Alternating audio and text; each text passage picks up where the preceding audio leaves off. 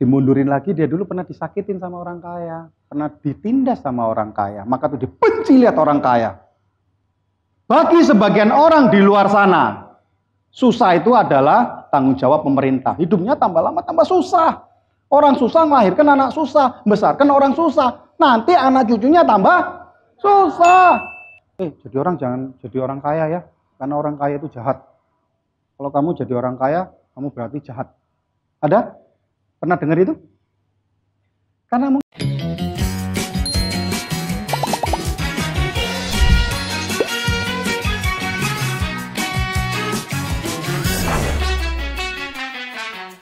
Jadi pertanyaannya, kalau Anda kepingin punya gaji baik, Anda mau jaga tubuh nggak? Karena kalau Anda tidak jaga tubuh Anda, anda nggak bisa bangun komunitas, nggak bisa bangun ekosistem dengan baik. Kalau Anda merusak ekosistem, Anda sedang bunuh diri. Orang yang merusak ekosistem di dunia ini sesungguhnya dia sedang menggali kubur untuk dirinya sendiri. Jadi saya sudah bisa membuktikan. Jadi kalau ditanya, kamu siapa? Saya dipanggil orang Hesti. Mungkin orang bilang ini gendeng ini. Ya, iya nggak usah dibantah karena kamu paham. Kamu itu apa sih?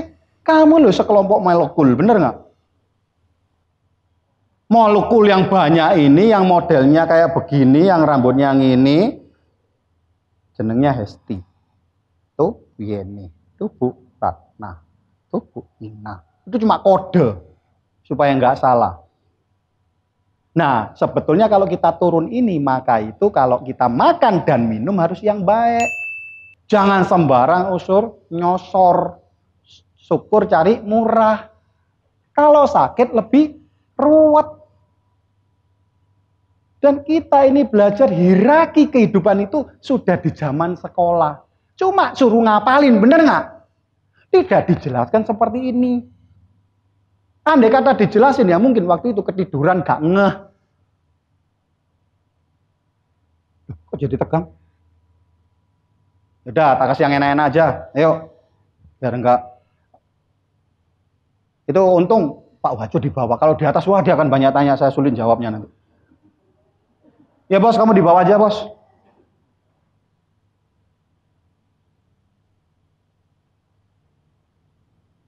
Oke, okay? next. Jadi hierarki perusahaan itu sangat simpel dibagi cuma tiga lah, nanti tinggal diperoleh sendiri. Ayo bagian produksi. Saya itu paling simpel orangnya. Perusahaan bisa hebat, itu kalau tiganya ini hebat. Produksi, back office, marketing, titik marketing, punya anak buah namanya sales, itu adalah darah yang kita hirup jadi makanan tubuh. Dan kemudian produksi mulai masuk produksi. Dan orang back office yang mendistribusikan, masukkan otak ya, masukkan sini ya, masukkan sini ya, masukkan. Ke situ aja. Kalau ininya benar perusahaannya ini sehat. Tapi banyak di perusahaannya orang lain itu menerapkan konflik manajemen supaya lebih ngatur orang gampang. Orang produksi dibikin dakor sama back office, dibikin dakor sama marketing. What? Itu kalau orang ngomong ini ada, ini ada teorinya. Saya dulu sekolah belajar yang namanya uh, manajemen konflik. Tapi be begitu saya belajar, saya langsung ngomong ini goblok ini. Ini nggak cocok sama jiwa saya. Saya tidak pernah mau bikin ribut di mana-mana dan coba mengadu domba anak buah saya. Nggak mau, nggak bisa panjang. Karena ini sudah menyalahi hukum alam. Saya bisa buktikan toh. Saya bisa buktikan, semua itu punya hierarkinya, punya tatanannya. Dan kamu merusak tatanannya demi supaya untuk ngontrol orang. Supaya kalau bersatu, demonya kuat loh. Maka itu pecah-pecah, biar nggak akor. Kalau saya nggak suka. Saya suka orang itu akor. Jangan ada ribut. Karena kita bagian dari perusahaan ini. Kita ini molekul. Yang paling bawah ini molekul. Kumpul jadi sel dan semuanya. Yuk. Paham ya? Jadi jangan banyak ribut sama orang. Apalagi orang perusahaan, orang kampung, orang rumah. Itu adalah habitat kamu. Kamu nggak akan hidup enak kalau tukang bikin ribut. Ya sih saya nggak tahu sih. Kalau seharusnya belajar sudah seperti ini, kamu nggak suka di, kerja di perusahaan yang sekarang keluar. Oh. Jangan sini-sini dirimu. Jangan coba ngatur perusahaan. Bos, saya mau kerja di sini. Kalau kamu A, B, C, D, gendeng mua. Gendeng mua. Kalau saya ngomong gini banyak yang protes. Apalagi ini yang namanya saya open ke YouTube. Oh, ini kan karena berpikirnya dari pemilik perusahaan. Oh ya, Anda kurang tepat. Kita itu harus satu visi. Visi, misi itu ada di otak. Ayo tak jelasin satu-satu. Jangan cuma sumbunya pendek itu. Emosi tok, ngalor ngidul ngamuk, ngalor ngidul ngamuk. Papa cang ini, papa cang gini, bosku gini gini. Ya karena kita butuh satu kontrol satu. Bersin lewat mana? Beol lewat mana? Terus kamu sakarpe. Begitu bersin keluar ee, -e, mau. Siapa mau? Ya! Terus ketika Anda menangis warnanya kuning muntu. Ya ini loh, enggak aturan semua. Apa jadinya? Enggak normal. Tatanan itu ada di dunia ini. Indonesia bisa baik kalau mulai dari RT sampai presidennya baik. Dan kemudian orang yang diatur di dalam RT-nya nurut-nurut rumah nomor satu, nomor dua, nomor tiga. Dan kalau masuk lagi rumah nomor satu, ini ada ibu, ada bapak, ada anjing, dan semuanya bisa diatur. Gara-gara anjing, biomanya itu udah bener, wah bikin ribut tawuran, bener nggak eh? Ya tapi orang kan nggak paham begitu. Ya karena otaknya aja nggak sampai. Yuk. Paham Bu? Oke coba terangkan dari depan. Jadi kalau kita sudah paham itu, kita sudah mau selesai nih. Aduh, terima kasih mau selesai ya, makan lagi, makan lagi, asik. Ya, oke. Nilai kehidupan. Kalau Anda sudah paham ini, terakhir cuma butuh ini. Butuh nilai kehidupan dan etika. Apa sih nilai kehidupan? Ada yang bisa jawab? Dapat payung. Bencana toh sudah ndak hujan toh? Ya akhirnya dia kasihan sama kita melihat ternyata kita ini orang-orang baik berkumpul kok masuk dihujanin terus. Terus mandek. Tapi enggak apa-apa terima kasih sudah tidak hujan semoga pulang tidak banjir rumahnya ya. Apa itu nilai kehidupan? Bagi saya sih simple.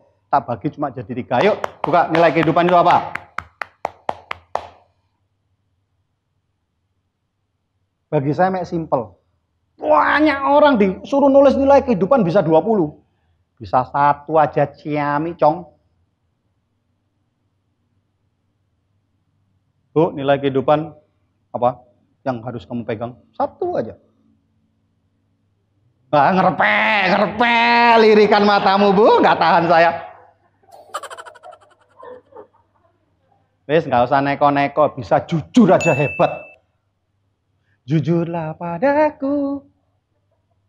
Lanjutannya apa? Memang kapan saya pernah cinta sama kamu?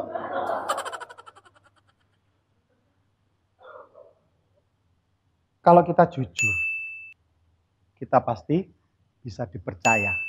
Simpel dong. Kalau kamu bisa dipercaya, lebih hebat lagi kalau kamu bisa diandalkan. Uh, saya sih percaya sih sama kamu. Tapi kamu bisa tandalkan nggak sih? Ya, bukannya gitu sih ya. Percaya punya tingkatan. Anda nagih nih duit 10 juta. Wah, percaya masa nggak mungkin bawa lari. Coba satu miliar, kepingin tahu saya. Gatel nggak? Otakmu mulai gatel nggak? Satu miliar kalau tabak kabur kira-kira kepegang nggak ya? Ya, ya kamu sudah dipercaya cuma harga satu miliar. Maka itu orang, orang itu ada kelasnya. Kira-kira kalau kamu kamu orang yang bisa dipercaya dan diandalkan perusahaan nggak?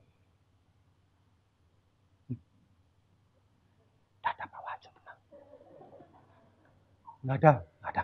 Bisa dipercaya? Sampai berapa duit? 100 juta?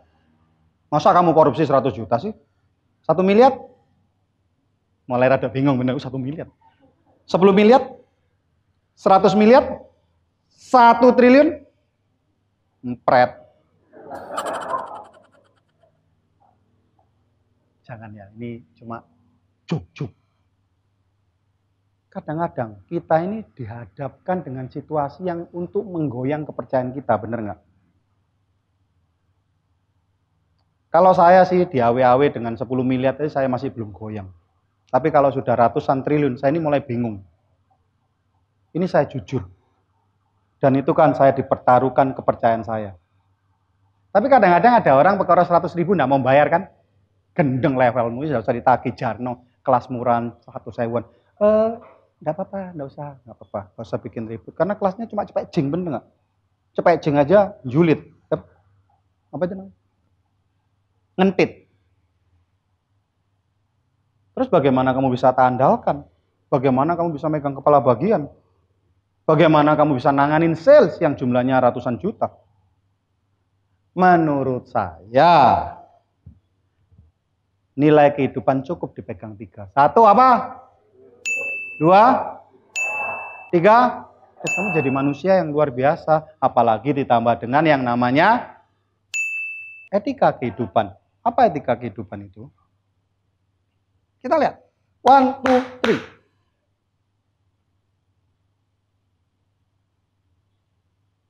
Empati. Etika kehidupan, siapa yang nggak tahu empati? Empati itu jual empal, bati, terus. Empati itu peduli sama orang lain. Artinya begini, kalau kamu, saya nggak, saya itu nggak suka dikaplok sama orang. Maka itu saya nggak mau ngaplok orang. Saya itu nggak suka dikasarin sama orang. Maka itu saya berusaha tidak ngasarin orang. Saya itu nggak mau di rugikan orang, maka itu saya nggak mau rugikan orang. Saya tuh nggak suka disakitin sama orang, maka itu saya nggak pernah mau nyakitin orang. Itu namanya empati. Itu adalah etika kehidupan. Dan di Indonesia ini very low. I'm sorry I have to say that. Maka itu misu-misu orang tidak kenal di dunia sosial media, dia nggak merasa bersalah. Gila nggak sih? Indonesia yang saya tahu ini adalah negara yang penuh dengan sopan santun, benar nggak?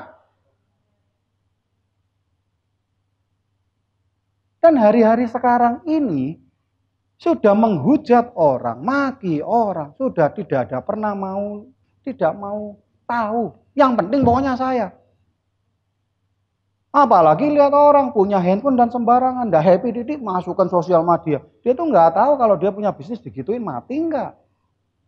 Jadi artinya sama. Kalau kamu punya empati yang baik, saya ini kerja di perusahaan nih. Saya harus berpikir sebagai pemilik perusahaan. Saya kalau jadi pemilik perusahaan punya orang kayak saya itu dipecat nggak sih? Maka itu jangan lakukan itu. Kita akan hidup damai. Gak ribut sama teman, gak ribut dengan istri, sama siapa pun gak ribut kalau kita punya nilai kehidupan dan empati. Jadi mulai sekarang kalau Anda nggak mau diambil uangnya sama orang, jangan ngambil uangnya orang. Saya paling sebel kalau saya ini antri ya. Terus tahu-tahu diserobot gitu loh. Ih, mentolo tak jambak gitu loh ya. Kenapa mau tanya? Ya soalnya orang jambak saya nggak bisa ada merucut. Dia itu nggak pernah berpikir kalau ketika dia antri, saya langsung di depannya dia ngomong nggak sih? Woi, gondol nggak ada aturan yo. Tapi, oh, jangan ya nggak apa-apa saya bawa anak. Kan kasihan anak saya. Apa sih apa hubungannya? Kamu yang ngajak anak saya antri duluan kok atas nama anakmu kamu boleh nyelat saya. Bu minta izin baik-baik. Oh, mohon maaf ya, mohon maaf. Saya ini buru-buru. Anak saya ini sudah sakit perut mau beol. Saya ini butuh di ATM ngambil duit untuk beli tisu gitu ya. Oh, eh silakan silakan tak dorong lebih cepat gitu kan ya. Kan enak sih. Itulah empati. Anda punya nilai kehidupan Anda bisa berempati, Anda akan jadi manusia yang luar biasa. Yuk next. Masih oke? Okay? Tenang, masih ada makanan banyak. Dan semua itu tidak ada artinya kalau tidak punya kadut. Kadut itu apa? Ya, yang pernah dikasih tugas atau PR lihat YouTube saya oleh pimpinan ya berarti sudah ngerti kadut itu ada komitmennya. Punya komitmen. Nanti diapelin sendiri ya. A-nya itu antusias. D-nya itu disiplin. U-nya itu ulet. T-nya itu tekun. Dicari nanti YouTube-nya. Katut. Dan kalau Anda punya ini, 2021, ya sekarang tinggal keuangannya ya perusahaan. Kalau orangnya bagus-bagus, kuat nggak naikin gajinya? Ya pasti kuat, mau salesnya pasti bagus kok. Kalau perusahaan bagus, growth-nya 20% itu gampang. Bayangin, tadi saya ini kepikir begini ya. Kembali lagi di awal, kalau Anda ini manusia jati, Anda seorang driver Mobilnya Ferrari, perusahaan Anda ini sudah kayak Ferrari. Mobilnya keren, mobilnya jos banget. Tergantung dari yang nyetir ini. Kalau yang nyetir blow on masih naik Ferrari, nyalain aja dia nggak bisa, apalagi nyetir, bener nggak? Dipikir nyetir Ferrari lebih gampang dari Avanza. Avanza biarpun bopol paling ya, hmm, ini bisa mencolot. Makanya kasih nama kuda hitam, begitu buat jejak, mancal dia. Tidak gampang, maka itu banyak anak muda. Bapaknya kaya, dibelikan mobil sport yang mahal-mahal, kecelakaan. Karena nggak siap. Gendong pikirnya kayak Mercy gitu tak. Dia sama dengan Anda. Anda hebat, masuk pikir Avanza. Bayang no pembalap hebat dunia itu siapa sih? Anggaplah Lewis Hamilton. Suruh naik Avanza. Terus suruh masuk yang namanya F1. Dia jadi hebat nggak? Ya raiso hebat mau montore welek, perusahaannya elek, gimana Anda bagi maju? Oke? Jadi kita harus punya moto-moto untuk diri kita menjadi lebih hebat. Dan terakhir kita akan berbicara, kalau Anda sudah menjadi pribadi yang hebat, Anda mengerti Anda biasa, kerjalah dengan baik. Dan ini saya belajar kerja ini dari pimpinan. Rasanya Bu Yeni ikut andil deh buat tulisan ini. Hampir-hampir sama. Hampir-hampir sama. Yuk, next.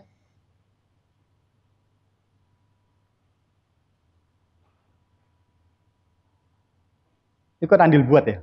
Oh enggak, siapa yang buat ini? Oh bos.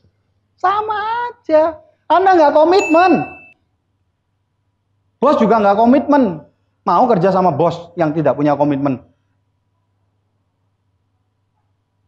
Nggak mau kan? Bos juga nggak mau punya anak buah nggak komitmen. Mau punya istri nggak punya komitmen. Istri juga nggak mau punya suami nggak komitmen. Anak juga nggak mau punya bapak, nggak punya komitmen. Etika, tadi kita sudah belajar etika ya. Etikanya menurut saya cukup berempati itu loh. Anda ngerti aturan, gampangnya gitu loh. R-nya apa? Rajin. Terakhir, kenapa manusia nggak punya ambisi sih?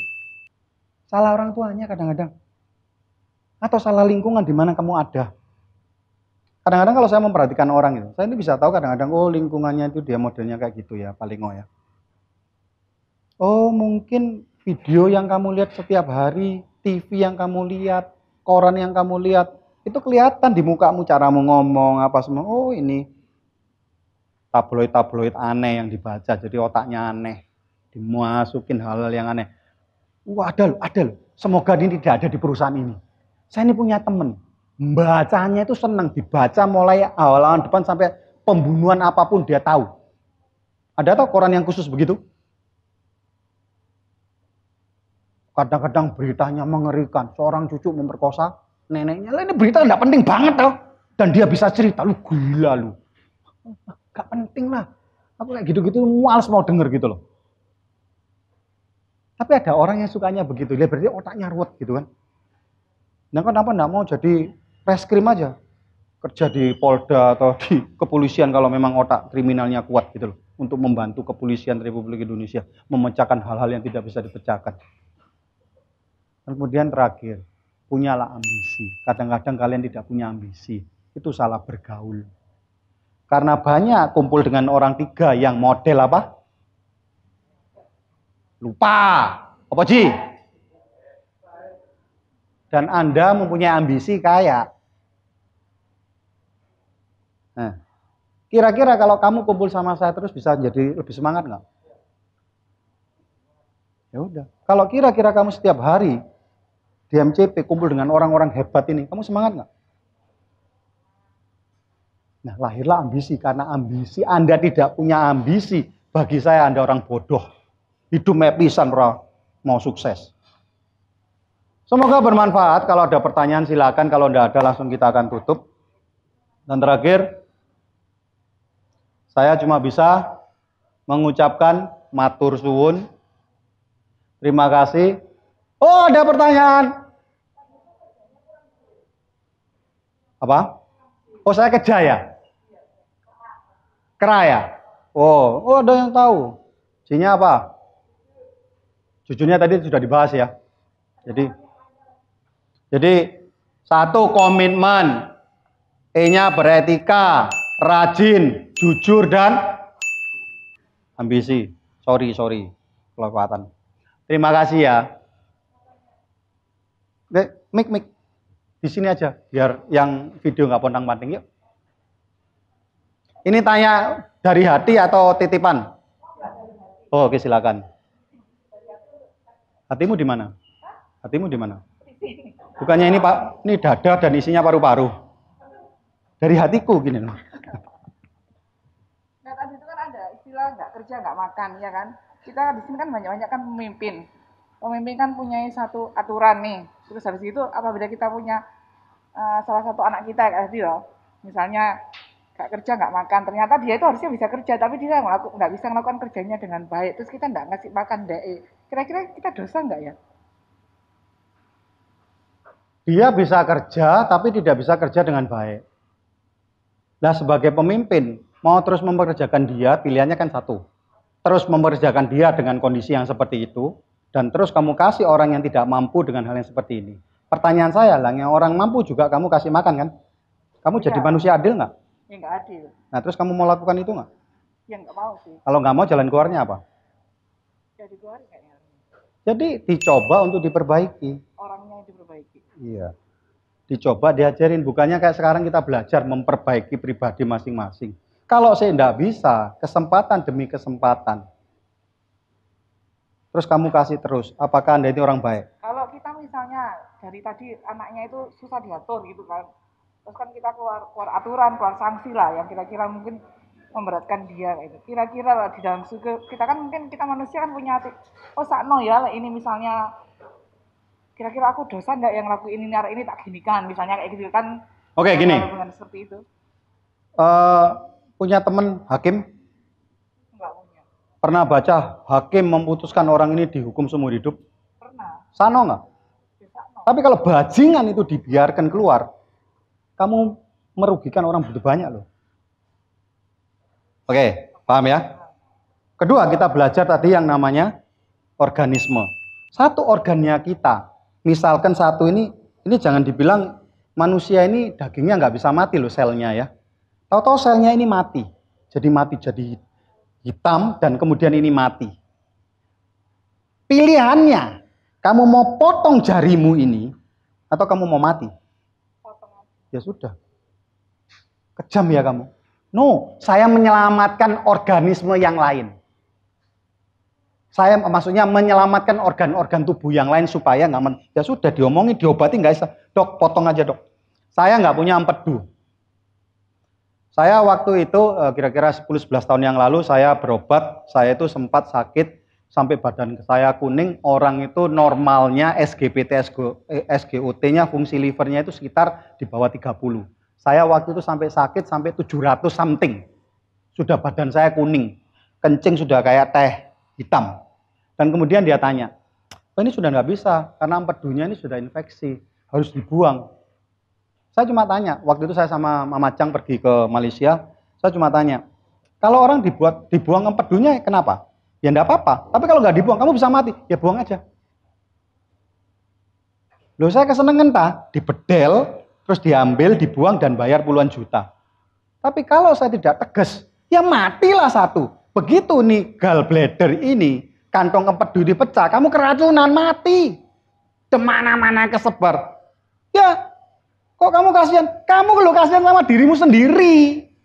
Bukan kamu yang harus ngasih ini, kamu harus kasihan sama orang lain yang kerjanya lebih keras. Kasih dia kesempatan yang jelek, buang. Menurut saya begitu.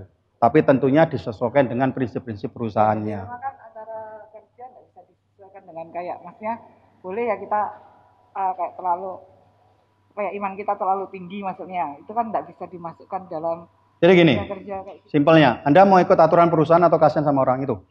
aturan perusahaan kan. Ya sudah, kalau Anda, Anda kehilangan pekerjaan, that's it. Nggak peduli. Sekarang gini loh, ini perusahaan kan sudah keluar duit banyak nih. Mau hujan ya hujan, dia nggak peduli gitu loh. Mau berhenti ya berhenti sendiri gitu loh, kering-kering sendiri. Ayo kita lanjut sampai jam 12 siang, jam 12 malam Pak ya. Wah udah, nggak hujan loh. Paham ya? Paham. Perusahaan yang hancur itu adalah perusahaan yang kasihan sama orang. Tapi dia lupa, di belakangnya itu ada 1999 orang yang lain yang bakal mati gara-gara, oh ini contoh, contoh ya. Ya sih itu pilihan, nggak enak. Salahmu kamu tak kasih kesempatan nggak bisa terus ya. Jadi kamu itu menjadi aset perusahaan atau liability. Lah orang kayak begitu.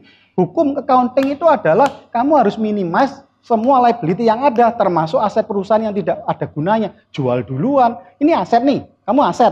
Lah kok nggak produktif? Buang aja. Ya kalau saya sih begitu, tapi tentunya harus disesuaikan dengan cara-cara di perusahaannya sendiri-sendiri. Tapi intinya menurut saya ya kayak begitu. Karena ya ini adanya sistem hierarki kehidupan itu. Ada lagi? Terima kasih. Ada lagi? Oke, kalau tidak ada, terima kasih. Luar biasa. Eh, meskipun cukup panjang, tidak ada pilihan. Teman-teman harus duduk, karena ini adalah order. harus duduk, beli macam-macam. Semoga bermanfaat. Kalau ada kata-kata yang kurang berkenan atau belum cocok, jangan dijudge, jangan dihakimin. Karena nanti materi ini akan ada di YouTube. Putar lagi, putar lagi, dan putar lagi sampai Anda paham. Karena begitu Anda paham, Anda akan menjadi manusia yang sejati. Saya doakan setelah malam ini semua menjadi hebat, kerjanya diberkatin, keluarganya lebih bahagia karena sudah mengerti semuanya, hidupnya jadi lebih sehat, dihindarkan dari semua sakit penyakit. Andai kata kalau harus sakit nggak sampai parah, apalagi makan nyawa kita. Saya doakan semuanya menjadi pribadi yang luar biasa. Dan kemudian saya cuma minta tolong satu. Kalau Anda jadi pribadi yang luar biasa, buat orang-orang di sekitarmu menjadi pribadi yang luar biasa. Karena itulah adalah Anda adalah manusia yang luar biasa. Terima kasih semuanya, selamat berjuang dan salam bertahan hidup.